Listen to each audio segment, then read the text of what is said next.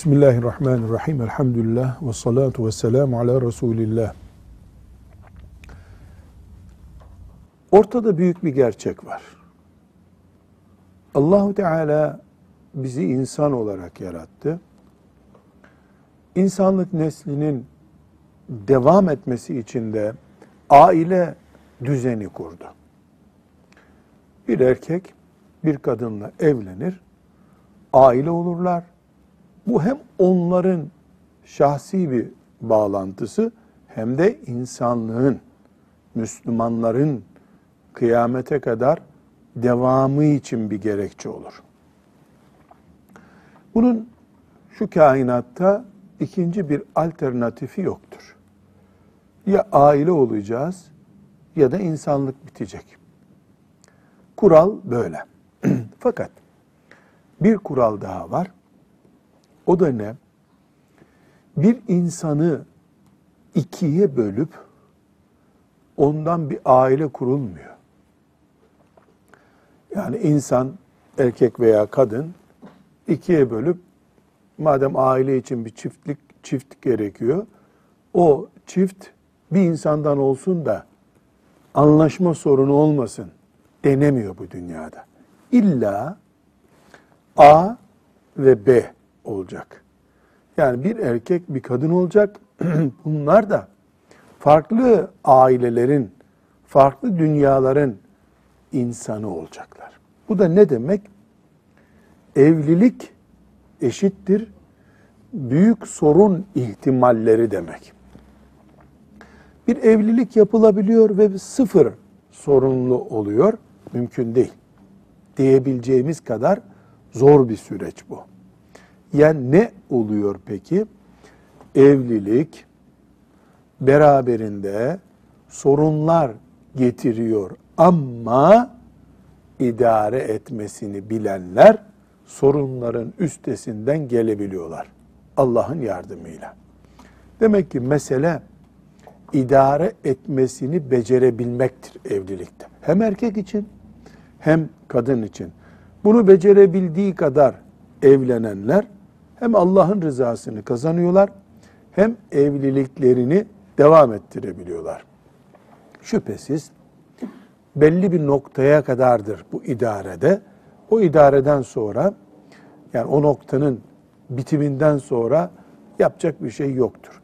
Bunu da Müslüman terbiyesinde, Müslüman kültüründe yaşayanlar münferit kendi başımıza bir dağıtma kararı vermeyelim diye ehliyle istişare ederek, danışarak yürütürler. Böylece hem kalpleri huzur içerisinde olur hem bir dağılma söz konusu olsa Allah katında mesuliyetten kurtulmuş olurlar. Resulullah sallallahu aleyhi ve sellem Efendimizin aileye, kadına, erkeğe, çocuğa yönelik tavsiyelerinin ana mantığı budur. Nedir bu mantık? Fıtratı unutmamak, meselenin bir imtihan meselesi olduğunu unutmamak, insanlık çizgisini unutmamak. Şimdi burada 277. hadisi şerife geldik. Bu 277. hadis-i şerifte Resulullah sallallahu aleyhi ve sellem Efendimiz bu hayat gerçeğini bize hatırlatan bir kısa uyarı yapıyor. Bu uyarıyı dinleyelim. İmam Müslim'in sahihinden alınmış bir hadis-i şerif bu. Riyazu Salihinde 277. hadis-i şerif e, dikkatlice dinleyelim. Ebu Hureyre radıyallahu anh'ten rivayet edildiğine göre Resulullah sallallahu, Sallallahu aleyhi ve sellem şöyle buyurdu. Bir kimse karısına kim beslemesin. Onun bir huyunu beğenmezse bir başka huyunu beğenir. Bir daha oku Hafız Salih Efendi. Bir kimse karısına kin beslemesin. Onun bir huyunu beğenmezse bir başka huyunu beğenir. Evet. Hadisi şerif neyi yasaklıyor? Kin beslemeyi yasaklıyor. Hiç karısına kimse kızmasın demiyor. Böyle bir şey olmaz bu dünyada. Çünkü misal bundan olmaz da misal iyi diyelim. Bugün bir tabak kırdı. Öğle yemeğinde bir daha kırdı. Yarın iki tabak birden kırdı. Öbür gün üç tabak birden kırdı. Yani buna kızmamak melek olmayı gerektiriyor. Bir nebze kızar o tabaklara para veren ki o da erkektir büyük ihtimalle. Ama bu kızmayı kin beslemeye, kapanmaz dosyalar tutmaya götürmez mümin. Neden? Bu evin mutfağındaki kişi tabak kırdı ama filan günde şu güzel işi yapmıştı. Der, demeli, desin istiyor mümin. Resulullah sallallahu aleyhi ve sellem bunu tavsiye ediyor. Buyursaydı ki sallallahu aleyhi ve sellem Efendimiz, hiçbir şekilde kızmayacaksınız. Kızdınız mı vebale girersiniz. Bunun hayat pratiğinde çıldırtmaktan başka yapacak bir şey yok. Yani insan elinde değil ki kızmak. Ama dünkü kızdığını 10 sene biriktirmek üzere zımbalarsan bir yere bu Peygamber sallallahu aleyhi ve sellemin yasakladığı şey olur. Evleneli 15 sene olmuş. 15 sene önce ilk evliliğinde bir tabak kırılmış. Sen bugün onu büyük bir ülke işgal edilmiş gibi tarih konusu yapmışsın. Bu Müslümanca değil. Birinde tabiilik var. Nedir o tabiilik? Sinirlendi işte. Birden sinirlendi. İnsan bu. Baş ağrısını önleyebiliyor mu insan? Dişinin ağrımasını ağrmayacak dişim diye karar verip önleyebiliyor mu? Hayır. Fıtratımızda olan bir yapımız bu. Buna engel olamıyoruz. Buna engel olamadığımız gibi kızmaya da engel olamayız. Olamayabiliriz. Bundan mazur kabul edilebiliriz. La havle çeker, istiğfar eder, abdest alır, çıkar evden bir nefes alır gelir, önler bu kızmayı. Ama böyle siyasi bir konu haline getirilmiş kızgınlıklar, sülale kavgası haline getirilmiş ufak tartışmalar bu olmamalı. Onun için sallallahu aleyhi ve sellem ne tavsiye buyuruyor ümmetine? Bir kimse karısına kin beslemesin buyuruyor. Onun bir huyunu beğenmezse bir başka huyunu beğenir muhakkak buyuruyor. Burada birinci tavsiyemiz nedir? Kin beslemeye karşı Peygamber sallallahu aleyhi ve sellem uyarmış. Kim beslemek yok. Peki bir de ne tavsiye ediyor? O tavsiyesi de çok önemli ve sorun çözücü bir tavsiye. İyi tarafları da bulmaya çalış. Şöyle dememeli bir mümin. Ben öyle bir eşim var ki erkeğin gözüyle kadın, kadının gözüyle erkek olarak düşünelim bunu. Dünyada polisiyelik yüz sorun varsa yüzü de benim eşimde var. Yahu böyle nükleer bomba gibi bir eş rastladı sana anlatırken anlatıyor insan. Bu noktaya gelmiş bir yuva insanlık için sorun zaten. Halbuki ilk baştaki e, sorunlar ortaya çıkmaya başladığında erkek becerip de üç sorun var ama on üçte güzel tarafı var bunun deseydi kendini bu şekilde psikolojik olarak inandırsaydı o aile yıkım noktasına gelmezdi. Bu mübarek 277. hadisi şeriften Efendimiz sallallahu aleyhi ve sellemin bu büyük nasihatini yakalamamış yakalamış olmamız gerekiyor. Eğer bunu beceremezsek 1, 2, 3, 18, 36, 318, 725 diye evlilikte böyle suç dosyaları biriktirirse insan kendi kuyusunu kazar. Kim yapıyorsa tabii. Erkek erkek, kadın kadın. Evet. Şimdi 278. hadisi şerife geldik. 278. hadisi şerif Resulullah sallallahu aleyhi ve sellem Efendimizin tek ve son haccı olan veda haccında irat buyurduğu hutbelerinden birisine ait bir bölüm. Hutbenin tamamı farklı yerlerde irad edilmiş hutbenin tamamı uzunca. Ama burada kadınlarla ve aile hukuku ile ilgili bir ayrıntı var. O ayrıntıyı bize veriyor.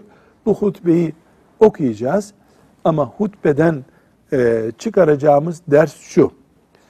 Kadında, erkekte, aile olduklarında kullukları değişmiyor. İkisi de Allah'ın kulu. Allah'ın kulu kadın, Allah'ın kulu erkek. İkisinin de gideceği yer mezar ve Rablerinin huzuru.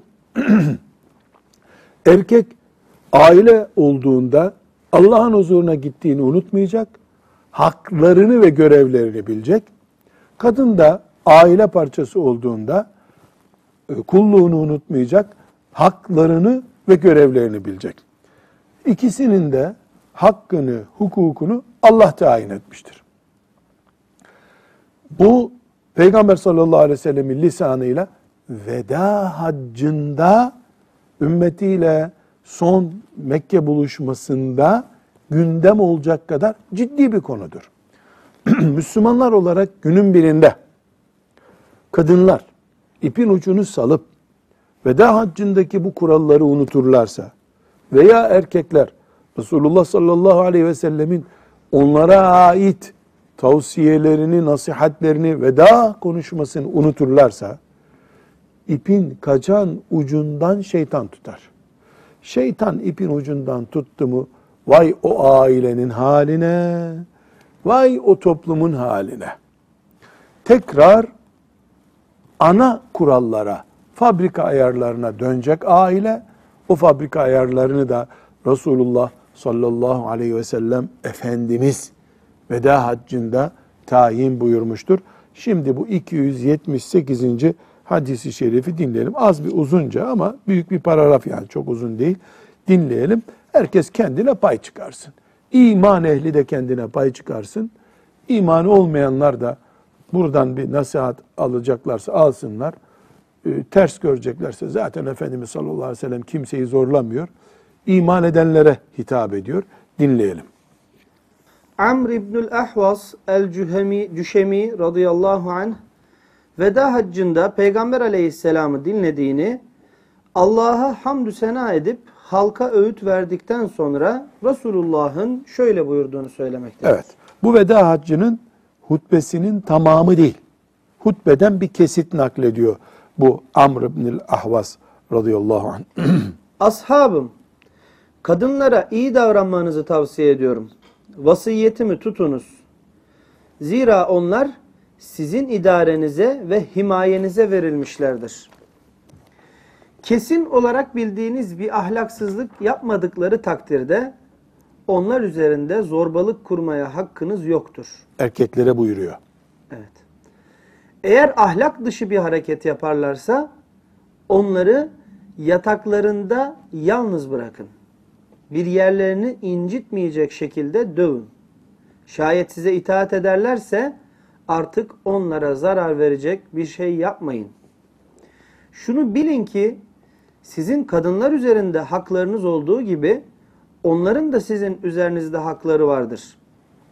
Sizin onlar üzerindeki haklarınız yatağınızı yabancılardan korumaları, istemediğiniz kimseleri evinize almamalarıdır. Onların sizin üzerinizdeki hakları ise giyim, kuşam ve yeme içme konularında kendilerine iyi imkanlar sağlamanızdır. Evet. Bu peki koca bir aile dünyası bu cümlelerle mi sınırlı? Hayır. Ama en temel eksen olacak kurallar bunlar. Onun dışında perde rengi hanım tarafından mı belirlenecek? Camdaki perdenin rengi. Erkek tarafından mı belirlenecek? İki aile beraber mi mağazaya gidip belirleyecekler? Bunlar yani uçtan uca uzun bir e, geniş alanda konuşulup çözülebilecek meseleler. Bu sebeple veda haccında perdeciye beraber gidin diye bir cümle zikretmesi sallallahu aleyhi ve sellem Efendimizin gerekmiyordu. Zikretseydi bu e, çok uzun bir ayrıntı olurdu. Evet 279. E, hadisi şerife geldik. bu hadisi şerifte Resulullah sallallahu aleyhi ve sellem tıpkı o e, veda haccındaki gibi e, nasihatte bulunmuş. Yine erkeklere hitap eden bir konuşma. E, burada bir soru soruluyor Efendimiz sallallahu aleyhi ve selleme. O soruyu cevaplandırıyor. Şimdi hadis-i şerifi dinleyelim. Muaviye İbni Hayde radıyallahu anh şöyle dedi. Ya Resulallah, kadınlarımızın bizim üzerimizdeki hakkı nedir? Ne demek kadınların bizim üzerimizdeki hakkı? Yani bir erkek olarak benim kadına karşı vazifem nedir? diye sordum. Şöyle buyurdu. Yediğiniz ölçüde yedirmek, giydiğiniz seviyede giydirmek, yüzlerine vurmamak, yaptıkları işin ve kendilerinin çirkin olduğunu söylememek, onları yataklarında yalnız bırakmak gerekirse bu işi sadece evde yapmaktır. Evet. Burada yediklerimizden yedirmek. Yani sen lüks kebapçıda yemek yiyorsun, kadına da bulgur pilavı yediyorsun. Öyle değil. Yani yediğin yemek düzeyinde kaliteli yediriyorsun. Senin giydiğin kalitede giydiriyorsun. Yüzüne vurmuyorsun kadının. Bu kuralı unutmuyoruz. Dinimiz kafir de olsa, kim olursa olsun yüze vurmayı yasak etmiştir. Yüz insanın onur levhası gibidir. Yüze vurmak yasak. Kafirin yüzüne bile tekme vurmak yasak. Film çevirirken bile yasak. Film gereği bile, rol gereği bile yüze vurmamak lazım. Böyle bir hassasiyet var dinimizde. Bu yüzden boks sporu yüze vurmaya yönelik bir spor olduğu için caiz değildir deniyor. Ve bir kural daha var. Nedir o? Kadını yaratılışından dolayı ayıplamak yasak. Burnun uzun, gözlerin küçük, dudakların büyük, dişlerin ileri çıkmış. Allah neyi yarattıysa güzel yaratmıştır diye düşünmek zorundadır mümin. Evet bu bundan biraz daha güzeldir sana göre. Zencilere göre en güzel zenci kız, zenci delikanlı denir. Bize göre beyazlardan şu güzel bu güzel. Kimin daha güzel, kimin daha çirkin olduğu etimiz mezarda çürüyünce belli olacak. Mezarda çürümeden güzellikler anlaşılmıyor. Bu önemli. Dolayısıyla bu zat erkekler için hassas bir noktayı tembih ediyor Efendimiz sallallahu aleyhi ve sellem bu zata. Kadını yaratılışındaki özelliğinden dolayı ayıplama. Evlendin, çocuğu oldu. İşte senin yanakların şöyle, kaşların şöyle, kulağın uzun, kulağın kepçe. Bu tip ifadeler zaten mümine söylenmez. Hele erkek bir adam hanımına bunu hiç söylemez. Bunu tembih ediyor. Sonra büyük bir kural koyuyor. Bütün dünya Müslümanları kıyamete kadar bunu dinleyecekler. Kadına tartışma sonucu vereceğin ceza yaşadığı evde olacak. Eğer ceza yetkin varsa, sana bu hak tanındıysa, babasının evine gönderme cezası bizim şeriatımızda yok. Bir daire tutup oraya postalamak yok. Kol kırılıp yen içinde kalma hikayesi var ya, peygamberce tavsiyesi ne bunun? Karı koca kavga da etseler, gürültü de etseler, biri öbürüne tekme de atsa, olur mu ailede böyle şeyler? Dünya ailesiyiz biz. Ahirette olacak mı dünya, ahiret hayatında böyle? Olmayacak. Ne cehennemdekiler birbiriyle kavga edebilecekler, ne de cennette kavga olacak. Ama dünyada olur. Dairenin dışına taşırmayın bunu buyuruyor. Sallallahu aleyhi ve sellem Efendimiz. Bu hadis-i şerifi bir daha okuyalım şimdi Hafız Efendi. Muaviye İbni Hayde radıyallahu anh şöyle dedi. Ya Resulallah, kadınlarımızın bizim üzerimizdeki hakkı nedir diye sordum. Şöyle buyurdu. Yediğiniz ölçüde yedirmek, giydiğiniz seviyede giydirmek, yüzlerine vurmamak, yaptıkları işin ve kendilerinin çirkin olduğunu söylememek, onları yataklarında yalnız bırakmak gerekirse bu işi sadece evde yapmaktır. Evet. Bu hususta e, hadisi şerifte bir ince ayar daha var. O da mesela kadına ikide bir yemeği pişiremiyorsun. Senin ütülediğin kumaş e, keten gibi duruyor. Böyle bunu da söylememek. Çünkü kadınlar bu işten alınıyorlar. Peygamber nezaketi var ortada sallallahu aleyhi ve sellem. Bir de yani insanlar bir iş yaparken ayıplanmadıkları, övüldükleri zaman onu daha iştahla ve sempatiyle yapıyorlar. Kadın da özellikle bu konuda erkekten daha hassas. Buna da dikkat etmek. Peygamber nezaketi sallallahu aleyhi ve sellem konuşuluyor burada. Mutlu olmak istiyorsan, ahenkli yaşamak istiyorsan standart bu. Yoksa belasını arıyor, buluyor herkes zaten. 280. hadisi şerife geldik. Bu hadisi şerifte Efendimiz sallallahu aleyhi ve sellem çok duyduğumuz, cuma hutbelerinde duyduğumuz Tirmizi, Ebu Davud ve İbn Mace'nin rivayet ettiği bir hadis-i şeriftir bu. E, İşte her zaman Efendimiz buyurmuştu ki diye duyuyoruz. Onu e, bir dinleyelim. Ondan sonra buna da 2-3 kelimelik şerhimiz var. Ebu Hureyre radıyallahu anh'ten rivayet edildiğine göre Resulullah sallallahu aleyhi ve sellem şöyle buyurdu. Müminlerin iman bakımından en mükemmeli huyu en iyi olanıdır. Hayırlınız da kadınlarına karşı hayırlı olanlardır. Bir daha Hafız Efendi. Müminlerin Müminlerin iman bakımından en mükemmeli huyu en iyi olanıdır. Hayırlınız kadınlarına karşı hayırlı olanlardır. Evet, buradan iki paragraflık bir ders çıkarıyoruz. Demek ki Peygamber Efendimiz sallallahu aleyhi ve sellem insanlar açısından hayırlı, güzel olana hayırlı diyor. Kendi küpünde harika. Yani evinde kendine harika sadece. Eşi açısından bakıldığında, iş ortağı açısından bakıldığında, okul arkadaşı açısından bakıldığında böyle bir farklılık görülmüyor. Hep kendine iyi. Hep kendine yontuyor deniyor. Onu istemiyor Efendimiz sallallahu aleyhi ve sellem. Toplumun, ailen, çevren, arkadaşların sana iyi diyecek diyor. Bir. İki, dikkat ediyoruz. İman, ahlak ve kadın aile. Bu kelimeleri birleştiriyor Efendimiz. Hadisin sonunda hanımına iyi olan diyor. Üstünde ahlak var, üstünde iman var. Hiçbir şey diyecek söz yok. Anlayan bundan ne dedi Peygamber sallallahu aleyhi ve sellem anlar.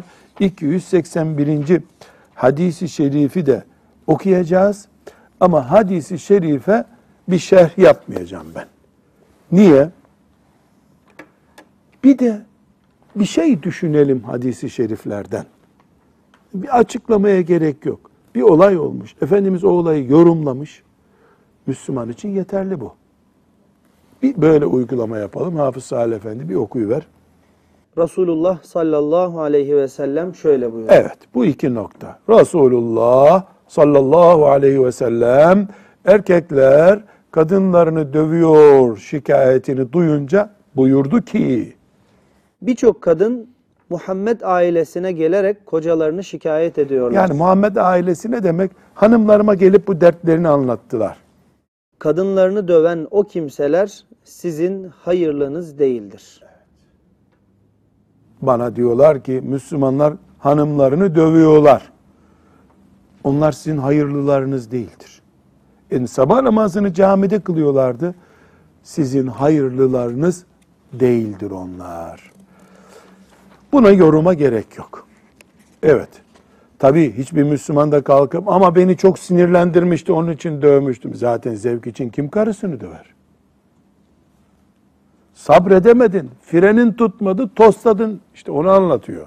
Frenin niye tutmadı diyor sallallahu aleyhi ve sellem. Nerede sabır? Evet. 282. hadis-i şerifi de okuyalım. Bu hadise de çok bir şerh yapma ihtiyacımız yok. hadisi şerif bal damlası gibi mübarek bir öğüt deryası. Evet. Abdullah İbni Amr İbni As radıyallahu anhuma'dan rivayet Radıyallahu edildiğine anhuma. göre Resulullah sallallahu aleyhi ve sellem şöyle buyurdu. Dünya geçici bir faydadan ibarettir.